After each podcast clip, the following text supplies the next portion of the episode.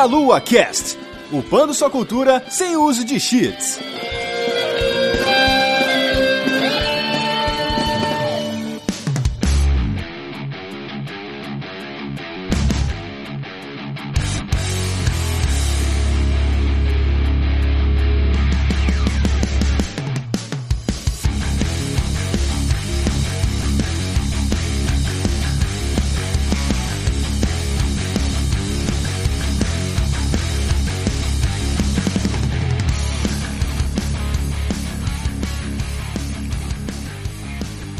Saudações, queridos ouvintes. Está começando mais um Melocast. Eu sou Renato Seveniani e hoje estou aqui apenas eu para conversar com o Guilherme, também conhecido como RDEM. Seja bem-vindo, meu cara. Oi, oi, tudo bom? Primeiramente, obrigado pelo convite, né, para participar do podcast e vamos aí, vamos nessa. É uma honra sempre receber desenvolvedores das coisas que a gente adora, que são os joguinhos. Cara, muito obrigado por você ter aceitado bater esse papo aqui. A gente estava falando em off aqui, mas eu vou repetir rapidamente, né? Eu acabei conhecendo o seu, você e seus jogos, entre aspas, por acidente, né? Porque eu acabei jogando o, o Momodora Reverie Under the Moonlight no Switch, né? Os outros jogos estavam no, no PC. Eu, eu, até peguei para PC algumas outras coisas aqui. Uhum. Então eu, eu tô mais ou menos como pode estar o ouvinte aí do outro lado eu gosto de conhecer um pouco de como que surgiram, né, esses jogos e tal, principalmente que a, a, na cena de desenvolvimento de jogos brasileira, ela tem crescido bastante, assim, então quando eu consigo, eu tento dar, digamos assim, alguma atenção maior para o que a gente está produzindo, né? Bom, eu sou de Goiânia, então é uma cidade, assim, quase como do interior, né? É capital de Goiás, mas, assim, quase do interior. Uhum. Como muita gente, cresci jogando Super Nintendo, Mega Drive, Game Boy Color, coisas assim, né? Uhum. E sempre gostei muito de, de, jogos, né? Até que chegou um ponto que eu, que eu falei, bom, seria legal criar meus, meus próprios jogos, sabe? Porque desde criança eu sempre tive essa, essa coisa de criar meus próprios personagens, coisas assim, criar história em quadrinho de zoeira, sabe? Um personagem como super-herói, coisas assim. Uhum. Então eu sempre tive esse, esse impulso dentro de mim para criar, né? Para criar universos, personagens, coisas assim. Mais ou menos quando eu tava, quando eu tinha uns 10 anos, eu descobri um programa na internet que chamava RPG Maker 2000, né? Traduzido pelo Dom Miguel, se não me engano.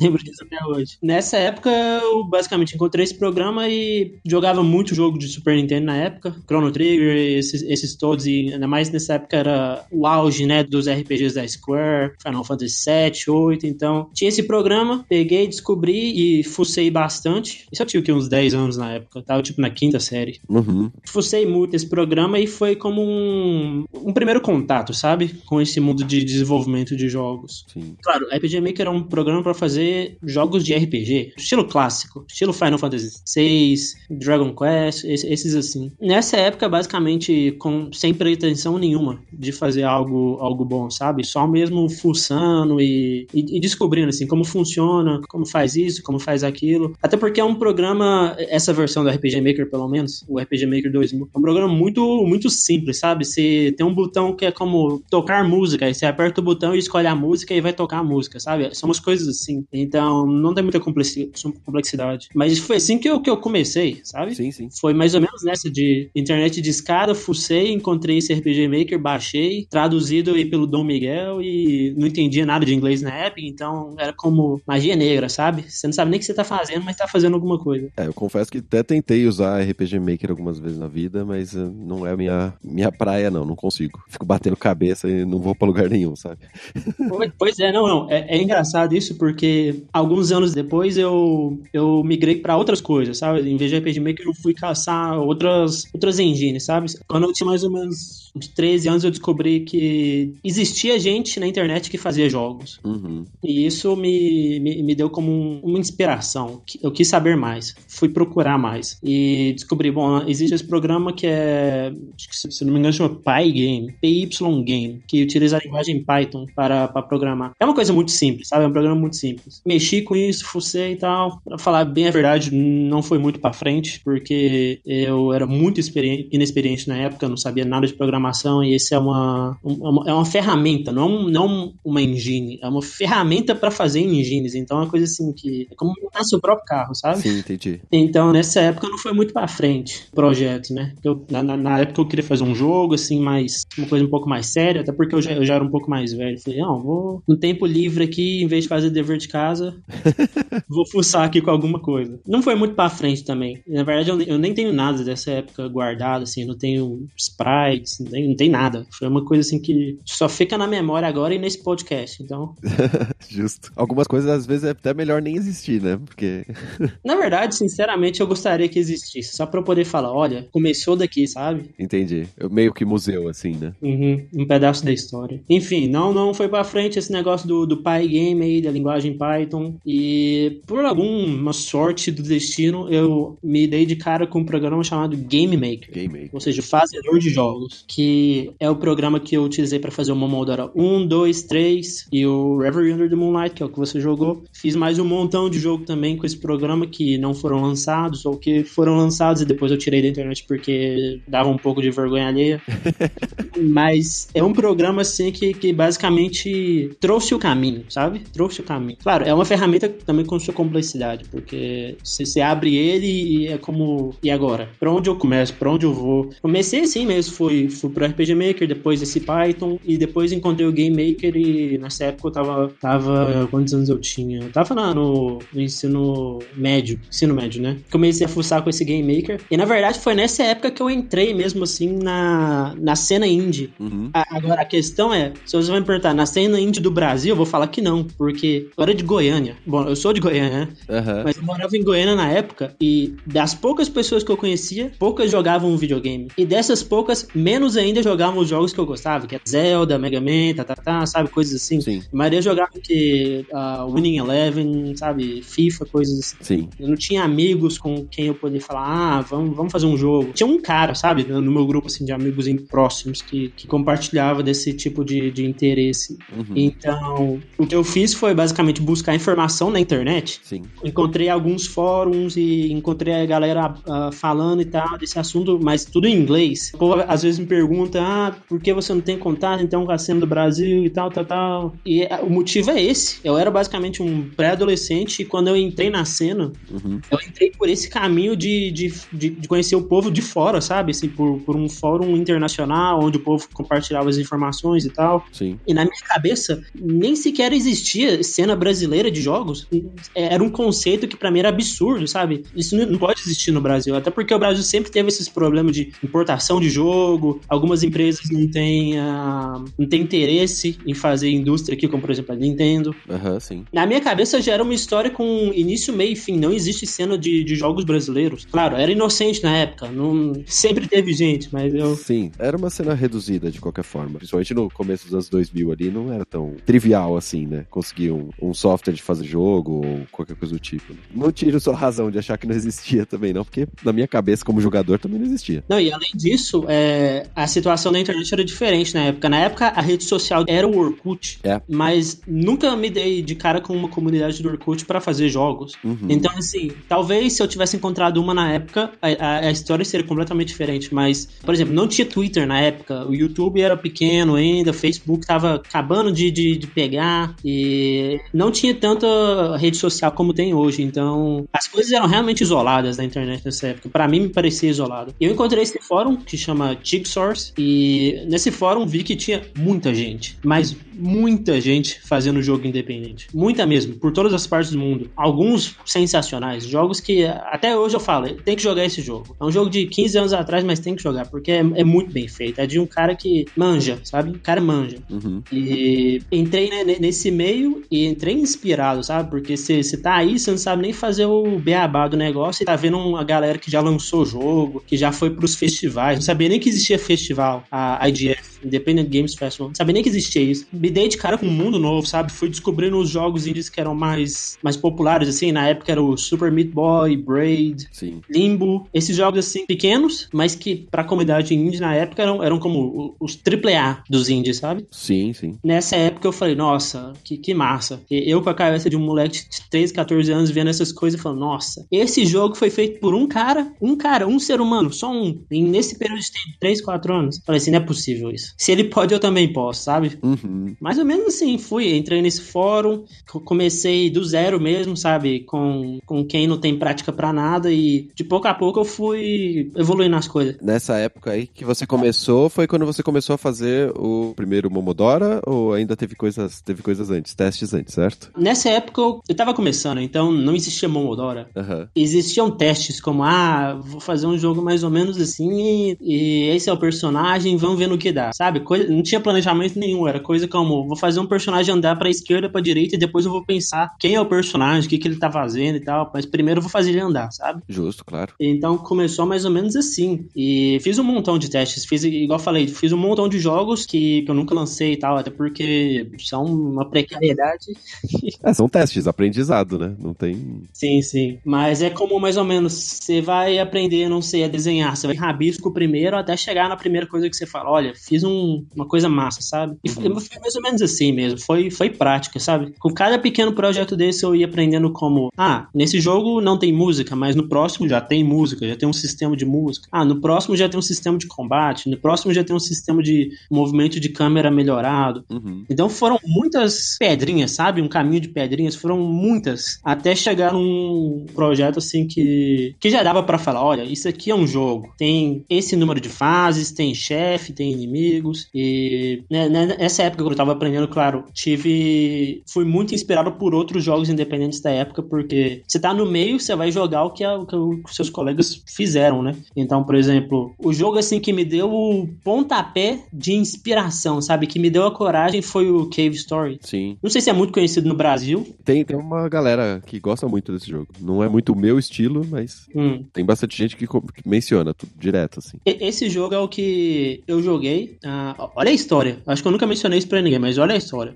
Eu não era de fazer jogo, eu era um gamer. Sim. Aí foi um site de, de notícias pra Wii. Chamava Wii Brasil. Não sei nem se existe mais, provavelmente que não. E por algum motivo havia uma notícia de: ah, um jogo esse feito por um cara por cinco anos vai ser lançado pra Wii. O jogo em questão era o Cave Story. Uhum. Cliquei nisso aí por, por curiosidade, sabe? Você, olha, um jogo feito por uma pessoa? Como assim? E, e foi aí que eu conheci esse jogo, né? O Cave Story. E quando eu joguei, eu falei, não é possível. Esse jogo aqui, que é sensacional, foi feito por uma, uma pessoa. Aí que me deu a, O estalo. o estalo, é, não sei qual é a palavra pra, pra- mas sabe, me deu a, a luz. Sim. Sabe, baixo a luz na, na cabeça. Falei, não, nossa, se eu conseguir fazer um jogo que é, um, que é 5% disso aqui, eu já vou estar feliz, sabe? Já vou me sentir realizado. É um jogo que eu, que eu na época, eu idolatrava. Uhum. E até hoje eu gosto bastante. Mas o. Esse primeiro projeto que eu tava fazendo, que era, que era mais ou menos mais um jogo do que testes, chamava Moonchild. Tinha muita inspiração de Cave Story, sabe? Os gráficos, o gameplay era muito parecido. Projeto que não foi terminado. Uhum. Cheguei muito perto de terminar, mas na época, com, com esse negócio de, de estudar pro vestibular, bagunçou minha vida bastante, porque eu tava. Eu ia pra escola, claro, né?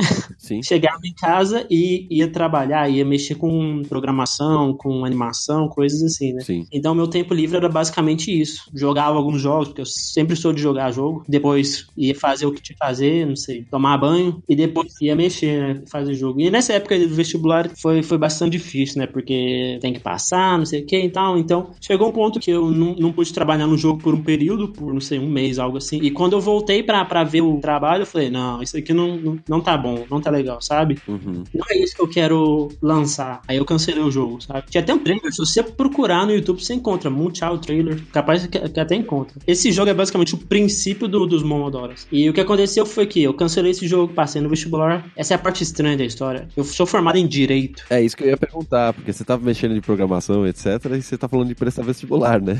E aí, bom, ele vai prestar computação, né? Ciência de computação, sistemas da informação, engenharia. Não, direito. Pois é, eu sou formado em Direito, que não tem nada a ver com, com nada disso. Uhum. No primeiro ano de faculdade, no primeiro período, eu peguei o- os arquivos, né, do código-fonte desse jogo, Moonchild, e, hum, esse jogo merece uma segunda oportunidade. Mas a segunda opor- oportunidade vai ser um pouco mais simples. Vou pegar o que já existe, botar num liquidificador e fazer outra coisa com o que já tem aí. E, a partir daí, eu fiz exatamente isso. Peguei o- as animações, peguei alguns gráficos, os sons, efeitos sonoros, coisas assim, código de chefe, de câmera, disso, daquilo. Coloquei num, num pacotinho chamado Momodora 1. Uhum. Um jogo sem pretensão nenhuma, porque é um jogo feito dos restos mortais de outro projeto. Certo. É um jogo que eu peguei, organizei, falei, vou lançar lançar esse aqui só para falar que eu, algum dia, lancei um jogo, sabe? Entendi. Que eu consegui terminar um. Então foi um projeto sem, sem muita pretensão, assim. Eu não, não fiquei 10 anos, nossa, essa aqui é a minha obra de arte. Foi mais ou menos o contrário. Esse aqui é, é o que sobrou, sabe? Meu, é meu primeiro rascunho que eu tenho orgulho, né?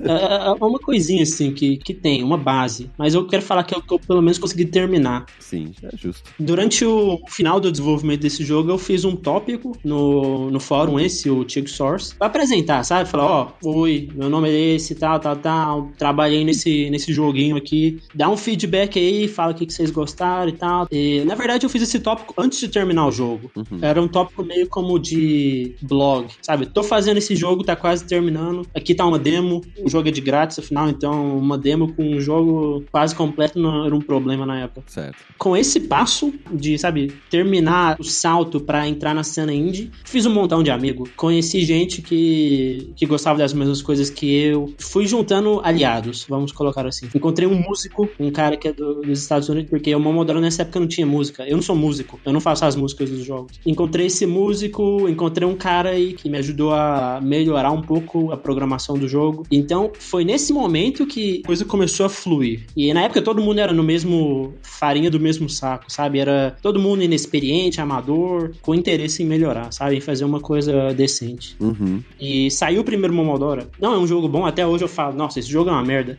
Se você viu a live stream lá que eu tava falando antes do. em off, que eu tava falando que eu, que eu, eu fiz uma live stream mostrando todos os Momodoras e basicamente comentando cada um. Não é um jogo que eu tenho muito orgulho, sabe? Tem muitos, muitos falhos, tem, tem muita coisa assim que, que não é boa. Mas pra época tava ótimo, sabe? Pra falar, nossa, olha, olha que consegui terminar um jogo. Tem, tem tela de título, tem, tem fases, tem itens, tem, tem chefe, tem créditos, tem música, tem, tem, tem tudo, sabe? É um jogo. Sim. Foi o passo, assim, que, que iniciou. É, o primeiro grande passo, né? Da minha, entre aspas, carreira. Uhum. E foi um passo importante também porque eu consegui esses aliados, né? E a partir desse momento foi que a gente falou: não, vamos então fazer o próximo jogo, o Momodora 2. E vamos com tudo. Melhorar os gráficos, melhorar a música, melhorar isso, melhorar aquilo. Em mais ou menos um ano, a gente terminou o Momodora 2 e lançou. E é um jogo diferente, sabe? Eu gosto de falar que o Momodora 2, na verdade, é o primeiro Momodora, porque é o jogo onde a história se encontra melhor, tem mais história, tem mais personagens, tem mais. tem mais alma, sabe? É um jogo com mais uma imagem própria. Uhum. O primeiro Momodora, ele era um jogo feito dos restos de outro jogo. Então, era assim, é um jogo que você não jogou, mas é assim, ele é muito simples. Quase não tem história, quase não tem nada. Então, é com muitos falhos. E o segundo Momodora, ele já veio para preencher os, os vácuos, sabe? Pra uhum. ter um mundo, assim, mais Metroidvania, entre aspas, porque é um jogo muito pequeno, mas assim, dá pra você conseguir uns power-ups que te dão mais habilidades, coisas assim. Então, ele é um jogo mais completo uhum. em comparação com o primeiro. É um jogo que, quando saiu, inclusive, ele foi recebido melhor. Muita gente falou, ó, oh, tá bacana. Foi um projeto, assim, que acho que até hoje o, os fãs da série, eles, têm muito carinho pelo segundo Momodora. Eu não sei porquê, pra falar a verdade, me frustra um pouco não saber o porquê, mas tem um, um nicho específico dentro da comunidade do, do, dos fãs de Momodora que idolatram o segundo Momodora. Eu não entendo o porquê. Não, não tem como. Pra você, é, os outros são melhores, né? Por que vocês estão com esse daqui, né? Sim, sim, exato. Internamente, na minha cabeça, eu comparo mais ou menos com, com discos de banda, sabe? Você gosta de uma banda, a banda tem, não sei, não sei, cinco discos. Sempre tem aqueles fãs que falam, não, não, eles eram bons só no primeiro, só no segundo, agora é uma merda, sabe? Então, eu, eu gosto de pensar que, é, que é mais ou menos assim, sabe? Que cada, cada Momodora, na verdade, tem um estilo um pouco diferente do anterior. O primeiro é esse jogo mais linear, sem muito recheio, um pouco inspiração K-Store, a Mega Man também. E o segundo já vai para um lado mais identidade própria, é um mundo assim, entre aspas, aberto. Muitas aspas aí, antes que as pessoas não me compreendam. Mas eu, eu quero dizer que não é estilo Mega Man, é estilo Castlevania. É um mundo para ser explorado, Hum. né? não necessariamente ele tá livre para você ir para qualquer lugar, mas você consegue ir ali é, ter caminhos que bifurcam e tem que ir e voltar, né? É isso que você tá falando. Isso, exato. E o terceiro Momodora, nossa, aqui que, que vem a história, porque esse terceiro Momodora foi um, foi um sacrifício, esse projeto. Bom, como você não conhece, você não jogou, eu vou... vou... É, eu tenho ele na Steam, eu tenho o primeiro e o segundo, eu comecei a jogar o segundo, Hum. porque eu tava tentando rodar o primeiro e por algum motivo ele não tava indo, Uhum. mas eu vou descobrir por que ele não tá rodando. Depois isso dá uma ajuda, porque esses jogos são muito antigos, então, pra rodar no Windows 10, na- nas coisas atuais, é E, e, eu comecei a jogar o 2. E esse, esse negócio de você falou, né? Tem uma história já, etc. E assim, eu joguei o, o Momodora 4 e eu comecei o Minoria. Já joguei acho que umas duas, três horas dele. E, e eu consigo notar coisas que estavam desde o começo, sabe? Eu, eu acho interessante isso. Porque você fala assim, ah, beleza, o primeiro jogo e o segundo jogo são bem diferentes, mas eles têm uma, têm uma alma igual, assim, sabe? Uhum. Sim, eles carregam o DNA, né? É, é, eu gosto disso. Acho legal. Porque fica muito claro, né, a evolução do que você estava fazendo e do que. E também, obviamente, de você mesmo, né? Como pessoa, você já começa a explorar outros, outros caminhos, né? Bom, essa é a ideia, e justamente esse é o tema do Momodora 3, porque é o número 3, é, é, é para fechar a trilogia com chave de ouro, né? Em teoria. Foi um projeto que eu coloquei muita pressão para ser um projeto perfeito, sabe? Tinha que ser perfeito, tinha que ser o Momodora 2 vezes 10. Uhum. Essa busca pelo perfeccionismo foi, na verdade, o pior problema, sabe? Foi, foi o erro do desenvolvimento desse jogo. Cobrava um preço muito alto, né? Sim, sim. E basicamente foi um jogo que eu tentei fazer outra coisa e não dava certo. Tentei fazer outra coisa e não dava certo. Não dava certo, não dava certo. Chegou um ponto que eu não sei nem quantas vezes eu já havia reiniciado o projeto do zero, sabe? Caramba. Chegou um ponto que não ia pra frente o negócio. Ele, ele tava tão lento o desenvolvimento que, que não ia pra frente. E, bom, nessa época eu também tava na faculdade, né? Então era um pouco difícil. Se não me engano, tava fazendo estágio, inclusive. Era difícil encontrar o tempo para justificar para Sabe, esse é o meu trabalho. Sim. Nessa época da minha vida. E por causa disso, né? Por causa dessa inquietude de tentar encontrar que o jogo seja perfeito, tentar fazer que seja muito melhor, resultou em uma perda de tempo muito grande. Que o primeiro Momodora foi feito em alguns meses, mais ou menos uns seis meses, com os restos mortais do outro projeto, o Mount Child. O segundo Momodora foi feito em um ano, e esse terceiro Momodora demorou três anos. Aí você pode pensar, nossa, três anos, jogar 100 deve ser 100 vezes maior que o segundo Momodora. Mas a verdade não, é um jogo do mesmo tamanho, mais ou menos. Uhum. Só que esses três anos foram os anos de, de turbulência, sabe? De faz uma coisa por seis meses, não tá legal. Vamos, vamos reiniciar, vamos tentar fazer outra coisa. Uma história melhor, não sei o que, não sei o que, o estilo de gameplay melhor. Então foram muitos anos tentando encontrar o caminho, sabe? E chegou a um ponto que, que se espelha um pouco o início do primeiro Momodora em termos de, de desenvolvimento. Eu falei, nossa, vamos cortar tudo e lançar o jogo, vamos simplificar e tal, tal, tal. E o, o terceiro Momodora, em termos de apresentação, de estética, animações e tal, ele, ele é melhor que o segundo para mim. Ele tem mais chefes, tem mais coisas assim e tal. Mas ele é um jogo que é mais simplificado em termos de, de história e de progressão. Entendi. Quando ele saiu, muita gente não gostou disso. É um estilo diferente do segundo Momodora, né? É um estilo mais, mais linear. Então, isso foi uma coisa que, que os fãs da, da, da série falaram: nossa, mas o segundo Momodora é melhor. Isso, para mim, o criador que tava sofrendo três anos para lançar o jogo, doía na alma, sabe? Claro. Você passa anos tentando fazer o melhor que você pode. Terminou, lançou e tem gente que fala: não, mas o segundo é melhor. Você devia ter feito o segundo mesmo, de novo. Ela fala: nossa. Derruba, né? Derruba, assim, não, é, é mortal, é brutal, como falam os espanhóis. Uhum. Apesar disso, é um jogo que eu, que eu tinha muito orgulho na época, porque, de certa forma, é uma evolução da série, porque graficamente as animações são mais fluídas, o, a arte de pixel é mais limpa e mais bem,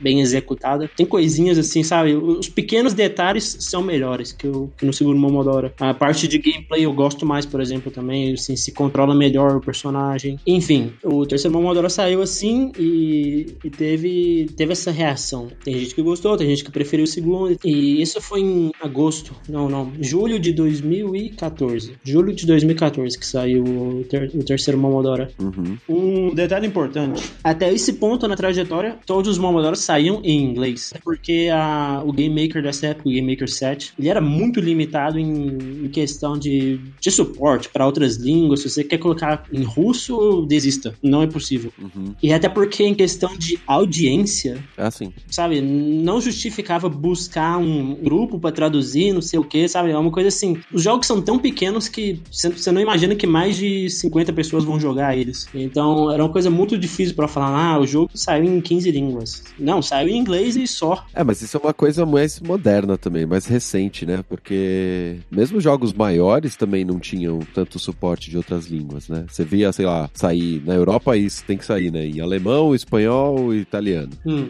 E aí você joga na, na Ásia, beleza. Sai em chinês e sai em japonês e acabou, né? Não tem mais nada, não vai ter outra. E o inglês. É, inglês como base, né, no caso. E você não via, né? Nem jogo grandes com mais do que seis, sete línguas ali. Então aí se a gente tá falando de um jogo desenvolvido sozinho, fica complicado, né? Você querer que tenha mais do que uma opção, né? Ah, um detalhe aqui, ah, já que você mencionou sozinho. O Commodore 2 e 3, eles não são feitos só por mim. Eu tinha um, um grupo de amigos, os aliados que eu mencionei anteriormente, que não passava de cinco pessoas, mas assim, tinha uma pessoa que basicamente ajudava com as animações, tinha uma pessoa que fazia a música, tem eu, tinha uma pessoa que ajudava com parte da programação, e é mais ou menos isso, sabe? É uma equipe, assim, bastante pequena e ajudantes, vamos poner assim, na época. Sim, sim. É porque fazer sozinho você vai ter que, né, que você falou, eu não sou músico, então você teria que aprender a fazer música. Aí você ia gastar uma, um tempo ali. Aí você, ah, tem que fazer, sei lá, a interface. Ai, beleza, vou perder mais um tempo aprendendo, né? Então, cada coisa dessas aumentaria o seu desenvolvimento ali, o tempo que você ia demorar para conseguir fazer esses projetos sair do papel, né? Bom, na verdade eu sei fazer todas as partes. O detalhe é que eu fazendo todas as partes não sai com a qualidade que eu gostaria.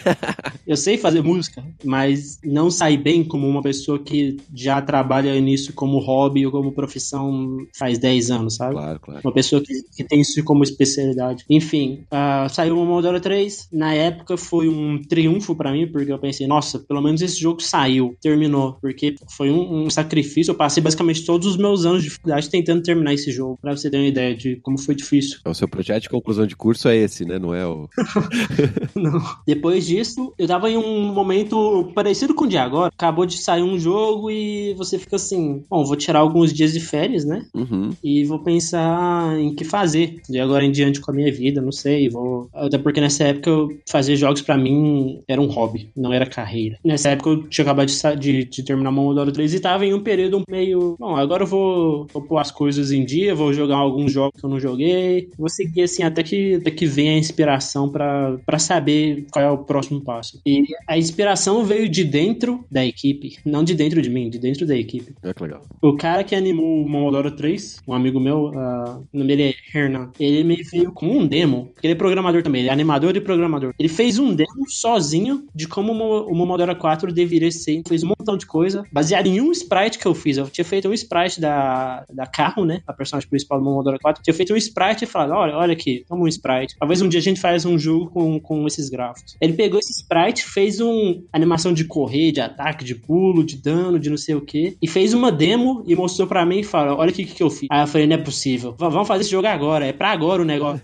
a demo era sensacional, era muito próxima da versão final do jogo em termos de, de feeling, sabe? De, de, de... Sim. Era muito próxima. E eu joguei e assim, falei, nossa, mas só as animações já são. Tem poucos jogos com, com art pixel que tem animação dessa qualidade. Eu só falo isso porque eu não sou o animador, porque eu posso elogiar o trabalho dele de, de boa, né? O cara é muito bom. Falo na, na, na lata, o cara é muito bom. E ele me mostrou esse, essa demo que ele fez com o sprite Michuruca que eu tinha mandado pra ele. Falei, não, não, não, não. Não tem base isso aqui, é pra agora. Vamos, vamos poner todo mundo pra trabalhar, vamos fazer esse jogo. E, e aí começou o Momodora 4, umas duas semanas depois de sair o. Momodora 3, né? A gente começou o desenvolvimento. E logo de cara, o nível aumentou, sabe? Agora a gente vai subir de nível. O próximo jogo vai, vai ser um pouco mais. Claro, eu sempre carreguei isso de jogo em jogo. Como você falou antes, dá para você perceber que há uma nítida melhora de um jogo para outro. Às vezes tem elementos que, como jogador, você vai preferir de um anterior, como por exemplo, esse é mais Metroidvania, esse é mais linear. Mas eu quero acreditar que, em termos de, de estética e gameplay, há uma melhora, sabe? De jogo para jogo. É, é uma filosofia que eu carrego desde o dia que eu terminei o Momodoro 1. Eu falei, o próximo vai ser melhor. Talvez não em tudo, mas em esse elemento, esse elemento, isso, isso, isso, vai ser melhor. Vai ter mais história, vai ter mais isso, vai ter alguma coisa que é uma melhora comparado com o anterior. E o Momodoro 4, ele carregou essa filosofia do início ao fim, dos pés à cabeça. A arte era melhor, o gameplay era mais, mais profundo, vamos poner assim. Uhum. Mais efeitos, não sei o que, os chefes eram maiores e mais bem animados, tinha uma história um pouco mais elaborada que os outros. Assim, é um jogo que conseguiu fazer com que essa filosofia de o próximo vai ser melhor chegasse ao, ao máximo do, da, das nossas habilidades. E até hoje, de, de entre todos os meus jogos, é o, é o, mais popular, o mais bem sucedido. Então é um jogo que, que eu acredito que por causa desse, desse salto de qualidade, ele conseguiu ele conseguiu chamar mais atenção, sabe? Sim. Para você, ouvinte, que não, não foi atrás das imagens aí, tá no, tá no ônibus, é, digamos que o, o Momodora 3, ele tá num gráfico um pouco mais mais pra direção do 8-bit, né? Um NES, assim. Óbvio, muito melhor, porque, né, tecnologia é melhor. O Momodora Heavy Under the Moonlight já tá mais pra um, sei lá, já tá no Playstation. assim. Hum. É, é um- é um degrau bem grande, assim, de, do, que, que ele, do que, que ele consegue apresentar na tela ao mesmo tempo, assim, eu achei... E, e o Momodora 3, pra mim, é muito bonito, tá? Obrigado. Isso ajuda os meus sentimentos feridos da época que tinha terminado o Momodora 3 e o povo falava, mas o 2 é melhor. Gosto é gosto, né, cara? A gente vai no... Mas enfim, o Momodora 4, que foi esse salto absurdo de qualidade, foi feito em um ano e meio. Bem mais tempo, né? Em questão de, de foco, né? De velocidade, sim, sim. Não, a gente. Até hoje eu não, eu não consegui entender, pra ser sincero. Foi um ano e meio, te juro, um ano e meio. Do, do, do julho lá de, de 2014 até janeiro de 2016. O jogo saiu em março, mas é porque tem aquele tempo de testes, de, de traduzir. Mas assim, de desenvolvimento mesmo, de eu sentar e meter a mão no jogo, foi um ano e meio. Foi uma loucura. E eu, eu tava, se não me engano, terminando a faculdade nesse, nesse momento, tava no último ano, então não sei nem como. O, o jogo teve um- uma reação que nenhum de nós estávamos esperando, porque esses jogos, os Momodoras, eles sempre foram feitos com uma, uma pretensão muito baixa, sabe? Vamos lançar o jogo e, não sei, 100 pessoas vão jogar. E tá bom, assim, sabe? É, eu quero fazer um jogo legal, né? Se muita gente jogar, é só algo a mais, né? Até porque é, esses jogos eles são feitos muito baseados no meu gosto, sabe? No meu gosto pessoal em termos de desenho de personagem, estética, gameplay. Então eles são muito baseados no meu gosto. Aham. Claro, Momodoro 4 foi posto à venda, então não vou mentir e falar que era um jogo sem pretensão de fazer dinheiro, mas não esperávamos que ia ter o, o alcance que teve, sabe? Que ia ter essa sincronia com tanta gente, que tanta gente ia pegar, jogar o jogo e falar, nossa, tá, tá muito bom, tá show, tá, tá genial. Até hoje eu lembro com muito carinho, porque eu recebi muitas mensagens na época de, de gente falando, nossa, esse jogo aqui tá entre os melhores que eu joguei na minha vida. Recebi muita mensagem na época, assim, recebi fanart na época. É uma época, assim, pra mim que, que mudou tudo, sabe? Sim. Tava terminando a faculdade de Direito, saiu o Momodoro 4 e saiu com essa reação, com... Tinha uma comunidade de gente só pra isso, sabe? Pra uma coisa que, que você criou e você pensa, nossa, cara, que, que massa, sabe? Como que isso tá acontecendo? Mas é uma coisa assim que eu tenho muito carinho, porque a gente tem uma comunidade no Discord muito, muito íntima, né? Eu como desenvolve- desenvolvedor e eles como, como fãs, a gente tem uma relação assim que chego lá, bato um papo, então quase como um amigo, sabe? Sim. Bom, isso é uma coisa que eu tento fazer no Twitter também, na Steam, nos fóruns Steam. Eu tento manter um contato grande com, com a comunidade, né? Claro. Mas enfim, saiu o Momodoro 4 e teve essa reação. Foi uma coisa assim que demos o nosso melhor pra fazer um jogo legal. Mas eu tinha 300 seguidores no Twitter na época e esperava só que 100 desses comprassem o jogo. E, e não foi bem assim que aconteceu. Aham. E o jogo chegou num, num, num patamar assim muito grande. Não, não tão grande como, por exemplo, Hollow Knight, Braid, Undertale, jogos com milhões de vendas. Não, não nesse nível. Para o nosso nível anterior,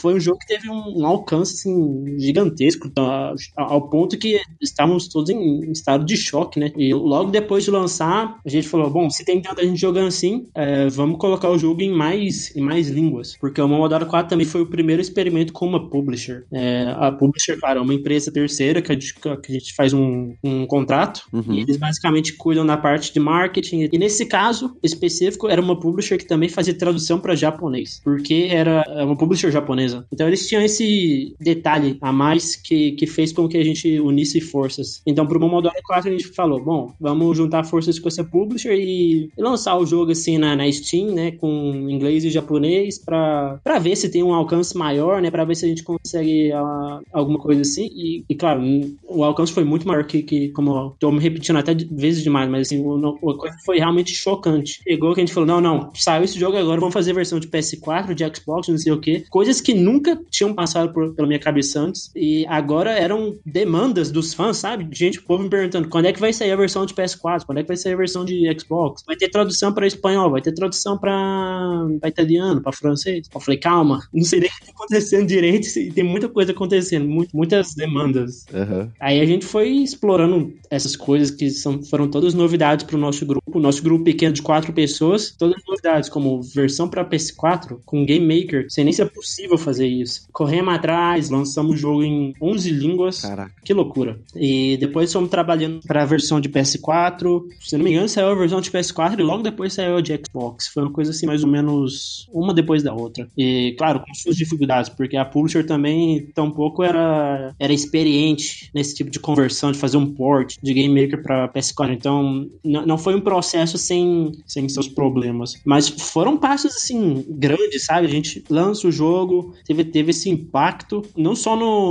na comunidade, mas em nós mesmos, vocês vão pé na cara. Tipo, nossa, olha aqui o que, que, que tá acontecendo. Quando você fez o port, vocês tiveram que readaptar, tiveram que mexer muita coisa no jogo? Porque a Sony, a Microsoft e a própria Nintendo, elas exigem certos níveis de qualidade naquele produto que tá entrando dentro da loja, né? Uhum. A Steam tem menos filtros, digamos assim, né? Sim, sim. O filtro acaba sendo o público. Hum, sim, verdade. E sobre esse assunto, na verdade, não são um ou outro requisito, são dezenas, sabe? Você tem que fazer com que o seu jogo não frite o PS4 dos usuários. Aham. Eles têm condições, sabe? Ah, o seu jogo não pode fazer com que isso, não pode fazer aquilo. Se deixar o jogo ligado o dia inteiro, não pode fazer isso com, com a máquina, o PS4, o Xbox, o que seja. Então, na verdade, são diversos requisitos que, que eles pedem para verificação. Bom, na verdade é verifica- verificação de qualidade, mas bem no fundo mesmo é verificar se o produto é, é nocivo ou não pro, pro usuário, sabe? Em termos de, de- do que esse, o que esse jogo pode fazer com, com o sistema operacional do PS4 ou o que seja. Então são, muito, são muitas coisinhas que eles fazem como teste para verificar isso. E a sua pergunta foi se a gente teve que mudar muita coisa. Na verdade, sim. Não tanto nesse sentido de, ah, temos que mudar isso aqui porque se deixar o jogo. Se você matar cinco desse inimigo em seguida, o PS4 apaga. Não nesse sentido, mas no sentido que quando a gente foi testar o jogo na versão de PS4, por exemplo, tinha um problema muito grande na, no áudio. Os sons, os efeitos sonoros tinham. Não sei,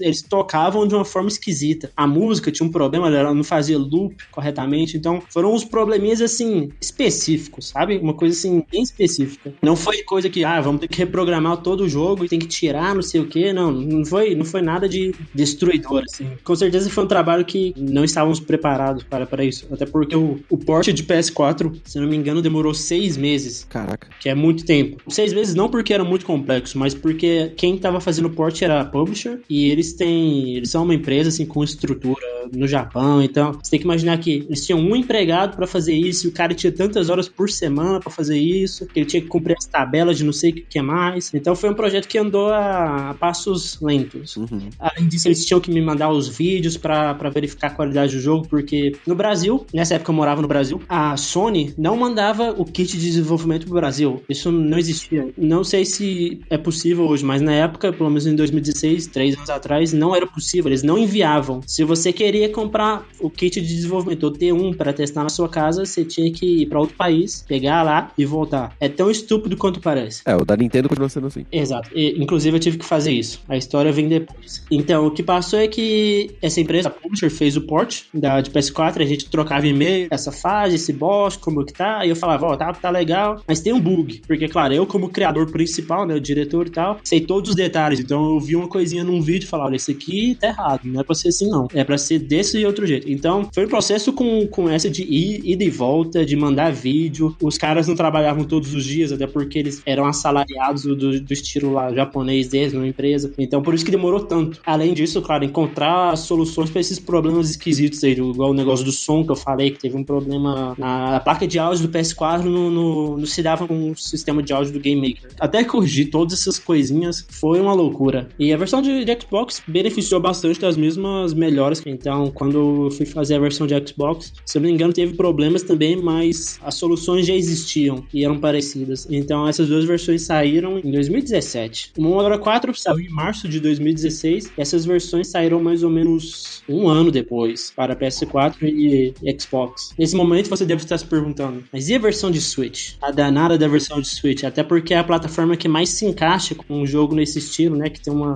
época retrô, pixel art, não sei o que. Claro que a gente tinha planejado para fazer uma versão pro Switch, só que tinha um detalhe muito cabeludo na época. A engine é essa, o, Game Maker, não exportava para Switch. Simplesmente não existia a opção. Se você quer fazer uma versão para Switch, vai ter que refazer o jogo do zero em outra coisa. Meu Deus. E aí a gente olhou assim pra situação e falou: bom, e agora, José? Sabe? Não, não, não tinha outra opção, até porque a gente não conhecia outra ferramenta tão bem quanto o Game Maker. E claro, tem umas, tem umas empresas que fazem outsourcing e que refazem o jogo em, em uma engine específica, mas isso era um trabalhão, sabe? Pra gente que tava, agora que tava crescendo, que inocente ainda, contratar uma empresa pra refazer o jogo, pessoas que você nem conhece. E tem um belo custo nisso também, né? Não vou nem mencionar o dinheiro que a gente conversou com o cara pra fazer essa versão de Switch, o, dinheiro era absurdo. Ah, sim, é porque p- quem vai prever isso são normalmente empresas que estão já há mais tempo acostumadas e ganhando alguma coisa, né? Vocês tinham entregue o primeiro jogo de, de real sucesso, digamos assim, né? E aí vocês já tem que gastar a grana inteira e mais um pouco pra poder fazer uma versão, né? Não faz nem sentido. Sim, e na verdade o que aconteceu foi que em 2016, quando a gente ah, lançou o Momodora 4, a gente teve a oportunidade de ser de ter o jogo exposto em uma feira japonesa chamada Beat Summit. Não conheço. E, inclusive, nós fomos. Não conhece? Bom, o nome não sur- surpreende. É uma feira de jogos indies no Japão. É, então. E fomos convidados e viajamos pra lá pra participar do negócio, do bagulho. É como uma BGS no Japão, sabe? Só que menor. Que irado. Com stand e tudo. E, e é aqui que a história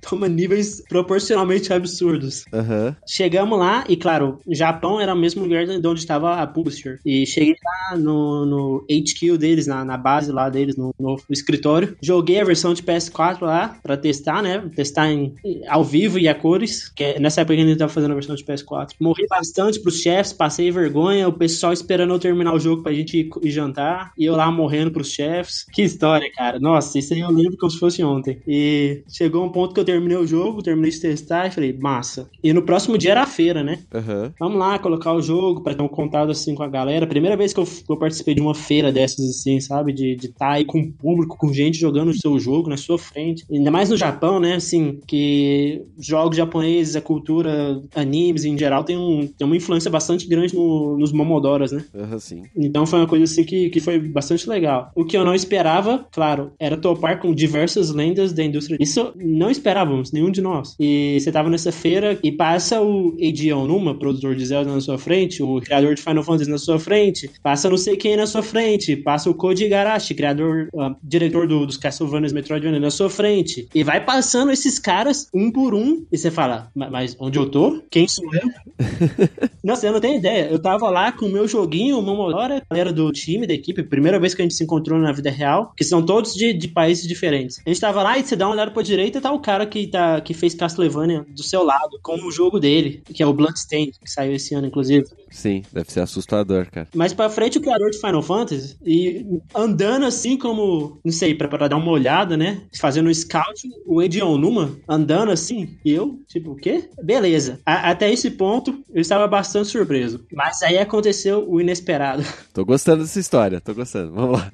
Tá gostando? É porque eu não tenho muita chance de, de falar dessa história, então me empolgo também. Tá, távamos lá com, com a galera jogando o Modora Reverie, né? Muito legal, né? Você tem, você vê o povo jogando. muitos fãs vieram pra mim, trouxeram presente pra mim, cara. Caraca, velho. Fãs japoneses chegaram em mim e falaram: Nossa, joguei esse jogo aqui, fiz 100%, toma esse presente aqui. Eu falei: Nossa, cara, eu, eu fiquei até emocionado na época. Eu lembro assim, quase que dá um aperto no coração, porque foi um momento assim pra mim que, nossa, sem palavras. Você tá lá, tem gente que veio, viajou, tem um cara que pegou o trem de não sei de que província do Japão, veio lá pra falar comigo, pra me dar um presente. Eu falei: Nossa, cara, que, Que irado, cara. que coisa, sabe? Nossa, que, que, que loucura. E tava tudo muito especial até esse momento, né? Fala assim: Nossa, que massa com esse contato com os fãs, ver essas lendas da indústria aqui andando, expondo os jogos dele. Eu falei, nossa, caralho, que loucura, que, que, que massa esse negócio, valeu muito a pena. Aí veio o tio da publisher correndo pra falar: Oi, o, o Hidetaka Miyazaki tá aqui. Se você não sabe, é o diretor de Dark Souls, Demon Souls. Aham. É, ele vem na BGS esse ano, inclusive. Sim, sim, sim.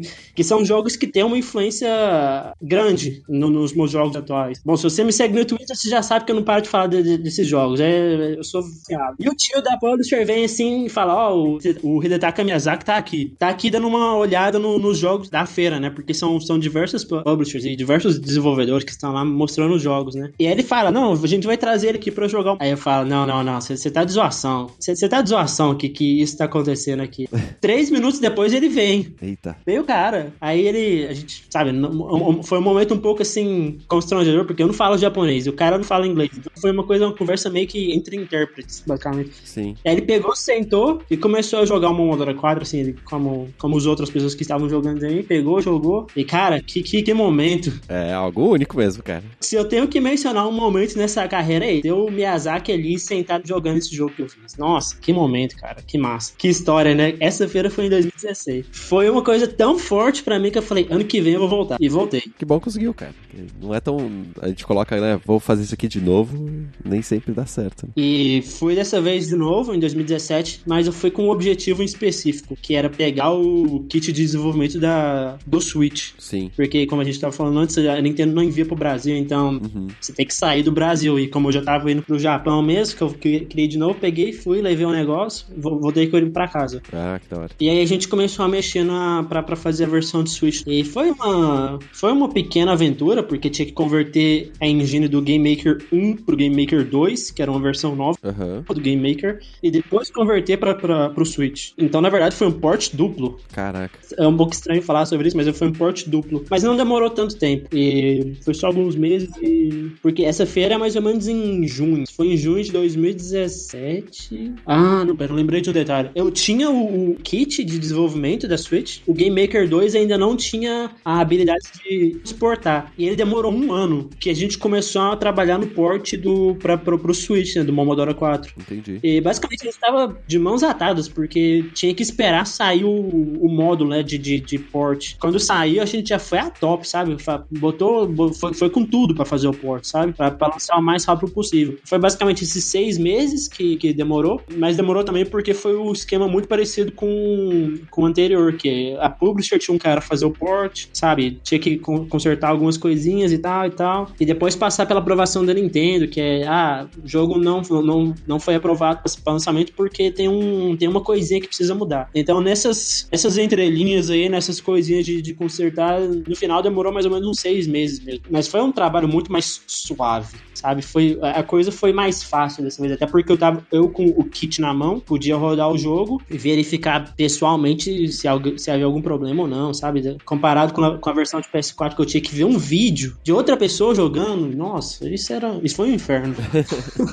Enfim, o port foi terminado do, do Momodora 4 e saiu para, para Switch esse ano, em janeiro. Mas um detalhe: entre esses três anos, muita coisa mudou na minha vida. Por exemplo, eu mudei de país, então é, tô vivendo aqui na Espanha desde, desde o ano passado, mais ou menos. Uhum. Faz mais ou menos um ano. Essa troca de país é porque a, a- a minha namorada é espanhola. Antes eu vim pra cá do que ela indo pro Brasil, sabe? Aham, sim, claro. Até porque ela tá, ainda tá fazendo faculdade, coisa assim. Enfim, é, mudei de país, comecei alguns projetos que não deram muito certo. E em algum ponto eu falei, bom, vou tentar uma coisa diferente. Em 2018, já fazia mais ou menos uns quase 10 anos que eu tava trabalhando na mesma coisa, nos mesmos personagens, Momodora. Então eu falei, não, vou, vou tentar uma coisa diferente, um estilo artístico diferente, pra, pra ver se. Pra, pra mim mesmo, sabe? Porque, claro, Sim. depois do sucesso do Momodora 4, a coisa mais sensata e inteligente que, que você poder fazer é fazer um Momodora 4 de novo. É.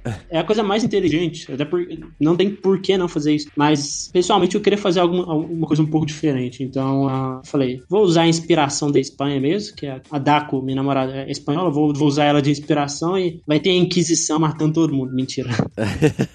Inquisição espanhola. Você nunca espera a Inquisição Espanhola. Exato. E, e foi mais ou menos, assim, fala de brincadeira, mas ela foi uma das inspirações pra fazer o universo do, do Minoria, né? Que é, que é um jogo muito parecido com os Momodoras, mas ele é num outro universo. O estilo artístico não é mais ah, de pixels. Uhum. O gameplay é um pouco diferente também, mas assim, é, é o mesmo DNA, mas com um caminho assim um pouco desviando. Certo. Foi um projeto que eu fiz mais para agradar a mim mesmo, porque querer fazer alguma coisa diferente. Tem muita gente que me pergunta por que, que o Momodoro é uma sequência espiritual, o, o Minora é uma sequência espiritual do Momodoro, você perdeu os direitos, não sei o que. Eu falo, não, não, não, não, nada a ver. Só queria fazer uma coisa diferente, mas que é, ao mesmo tempo é parecida, sabe? Sim. Um, um exemplo da, da- de outras empresas. A Capcom faz muitos jogos, né, nos fez muitos jogos nos anos 90 que eram de séries diferentes, mas que tinham a mesma pegada. Uhum. Sim. O Darkstalkers, jogo de luta, é muito parecido com Street Fighter Alpha. É, a Square Enix também adora fazer isso, que tem o Final Fantasy e tem Bravely Default. Não sei se você conhece Bravely Default, mas Sim, sim. é basicamente um Final Fantasy com outro nome. Sim. Até mesmo na, na From Software tinha essa inspiração que tem o Demon Souls, Dark Souls, Bloodborne. São três jogos que são de universos distintos, mas são basicamente o mesmo tipo de jogo, sabe? Muda o tema. Então eu, eu basicamente usei essa- esses exemplos para criar um- uma série nova, que é o Minoria, né? Uhum. Carregava o, meu- o mesmo estilo de DNA, mas com algumas coisinhas distintas, só para falar, ó, isso aqui é uma coisinha nova, um experimento novo. É, e aí te dava a liberdade de mexer no gráfico, de,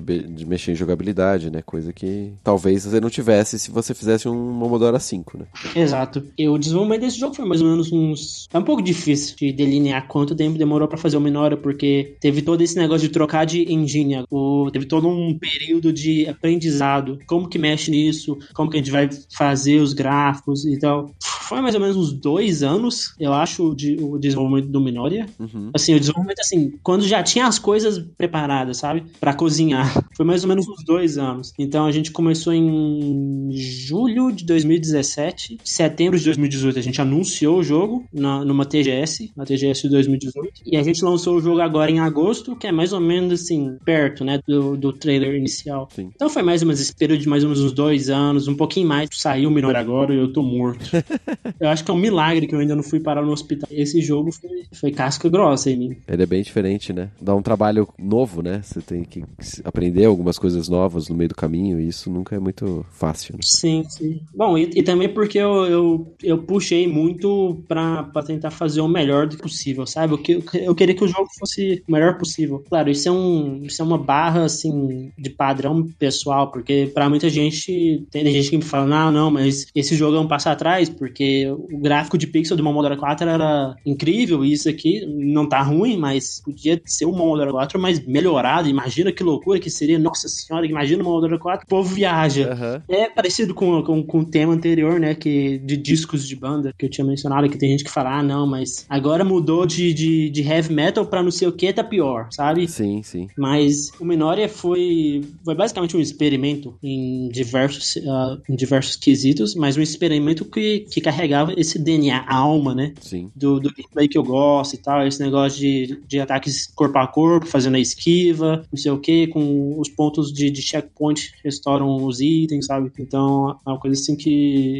no Momodora 4 e no Menor é a base, né, do gameplay. Sim. E, e também a estética, assim, essa coisa das histórias com tragédia. É.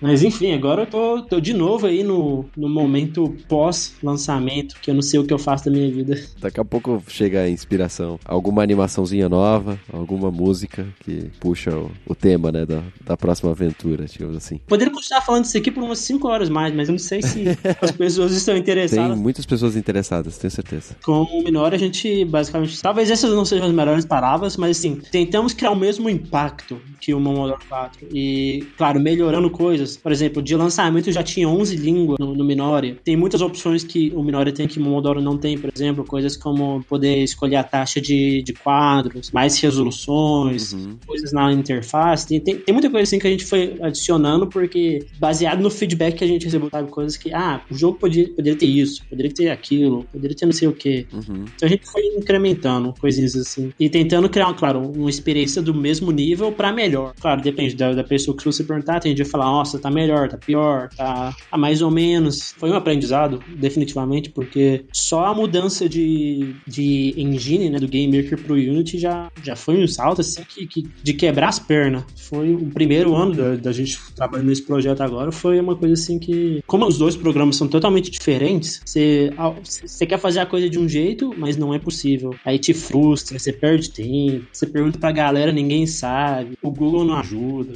Mas em questão de portar os jogos, essas coisas assim, o, a Unity é mais tranquila pra você fazer do que o Game Maker. Bom, eu imagino que sim. Pra, pra ser bem sincero, a gente mal começou essa parte de fazer os ports, porque o plano era, vamos fazer o jogo, terminar a versão de PC, lançar ela e dar uma descansada. Foi barra pesada esse projeto. Entendi. A ideia agora, em novembro, vai reunir com a publisher pra... Porque eles têm um cara que vai ajudar a fazer os ports, né? Porque também não é, não é tão branco e negro como as pessoas pensam. sabe? A Unity realmente é mais versátil, mas não é você escolher PS4, compilar, já está, sabe? Não, não é assim. Sim. Tem um cara, por exemplo, esse cara da Puxa, ele é um cara que é especializado, então ele sabe, ó, essa coisa tem que ser desse jeito, porque senão vai, vai dar uma travada na Sony, a Sony vai mandar o jogo de volta e corrigir isso. Ele que vai dar um apoio pra gente. Entendi. É, enquanto a gente tá agora recuperando do lançamento, eu tô tirando férias, entre aspas, porque eu não paro de trabalhar nunca. Aham.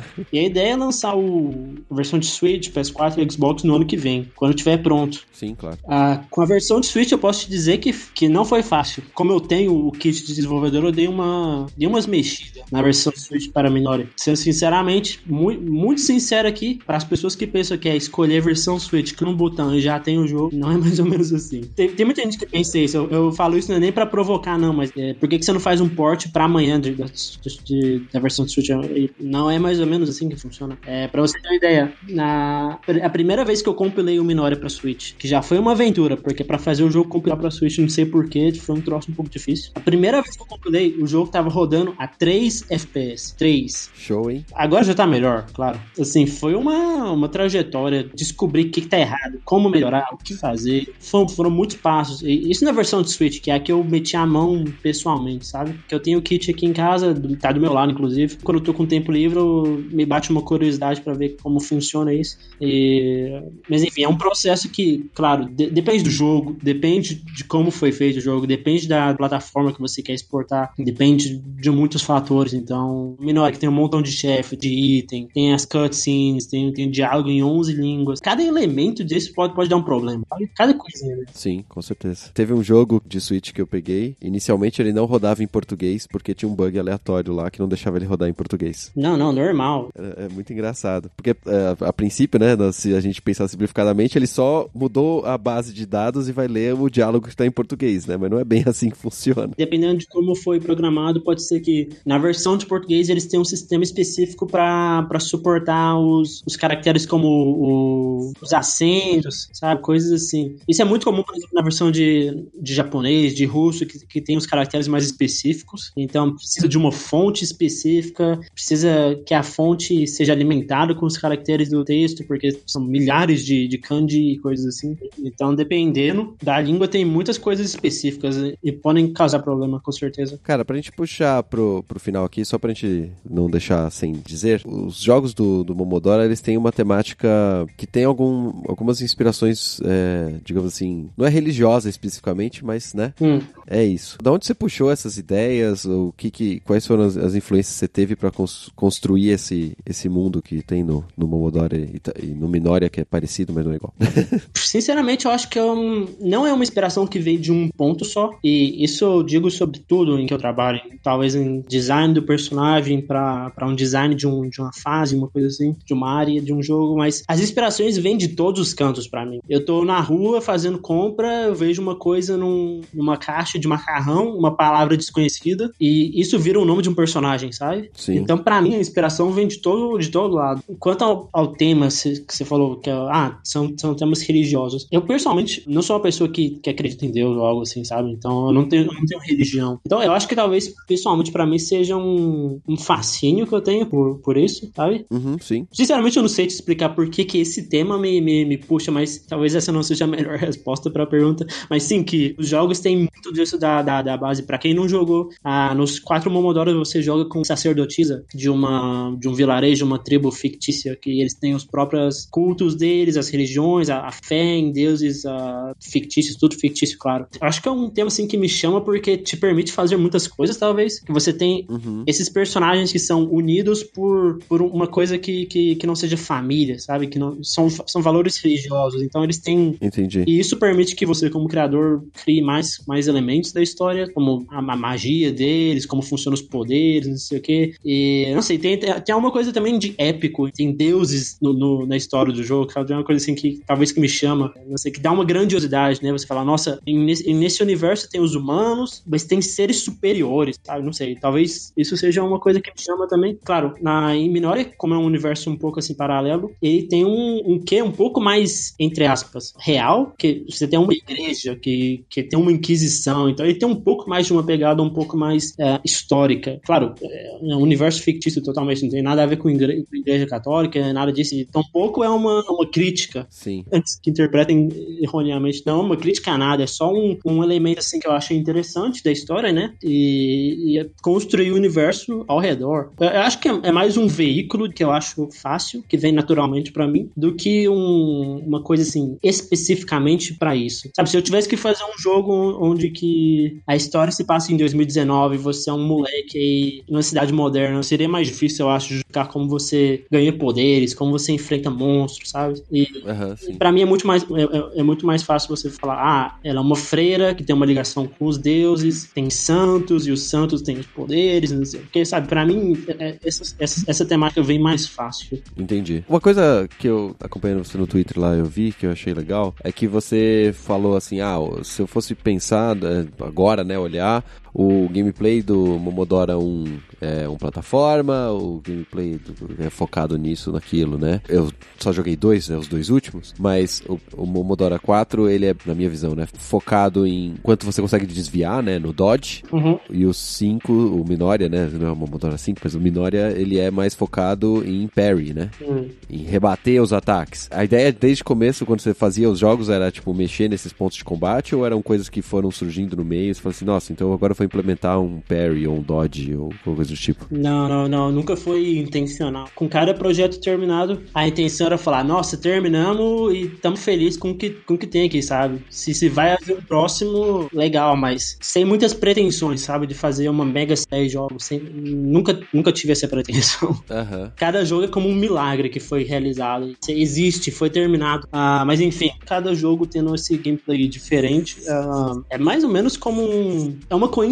que isso é assim, sabe? Ah, entendi. Aham. Não é tão planejado, ah, esse vai ser totalmente diferente do anterior. Hum, isso não é plane... não é intencional. Por acaso, sabe? É- Essa é a palavra. É por acaso que é assim. Mas é, é bastante curioso. Eu mesmo noto isso e tem gente que, que era melhor porque era assim. Igual eu falei anteriormente, tem gente que prefere o Momodoro 2 porque ele tem um estilo que é diferente do 1 e do 3. Aham. O Momodoro 1 e 3 eles são mais parecidos em certos elementos. E o 2 e o 4 são mais parecidos porque eles são mais abertos. Sinceramente, são, são coisas que, que são totalmente por acaso. Eu tô fazendo um projeto. Bom, seria legal se isso fosse um pouco diferente ou fosse melhor. E nessa ideia de tentar fazer melhor é que vem a mudança. Entendi. E o Momodoro 4 pro Minora, eles têm basicamente um DNA muito similar. E o, o, o Minora também tem muita coisa essa de desvio, de fazer o dodge, como você falou. Sim, sim, tem sim. Então. Eu falei mais que ele tem essa parte do parry porque o parry é, é novo, né? Mas Ah, sim, sim. no Momodora também dá pra, dá pra você rebater projétil. Ah, sim, sim. O parry no Minora é mais ou menos uma mecânica opcional. Assim, é uma coisa que, que eu coloquei lá pra falar, ó, tá aqui uma coisa nova. Se você quiser usar, ok. Se não quiser usar, ok. Até porque o movimento de esquiva é super, super poderoso, né? Te, te dá muita invencibilidade. Então você pode terminar tranquilo o jogo só esquivando, não precisa fazer parry mais. É, eu sou bem ruim em parry, então pra mim é até bom isso, que,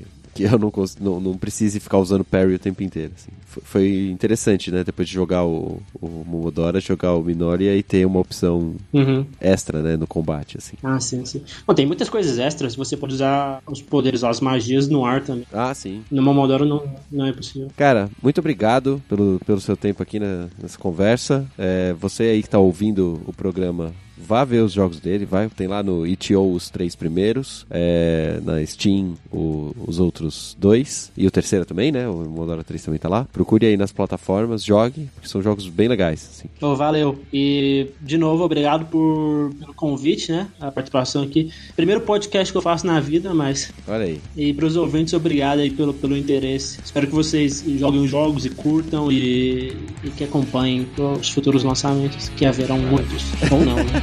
O objetivo é que tenha, né? O objetivo é que tenha.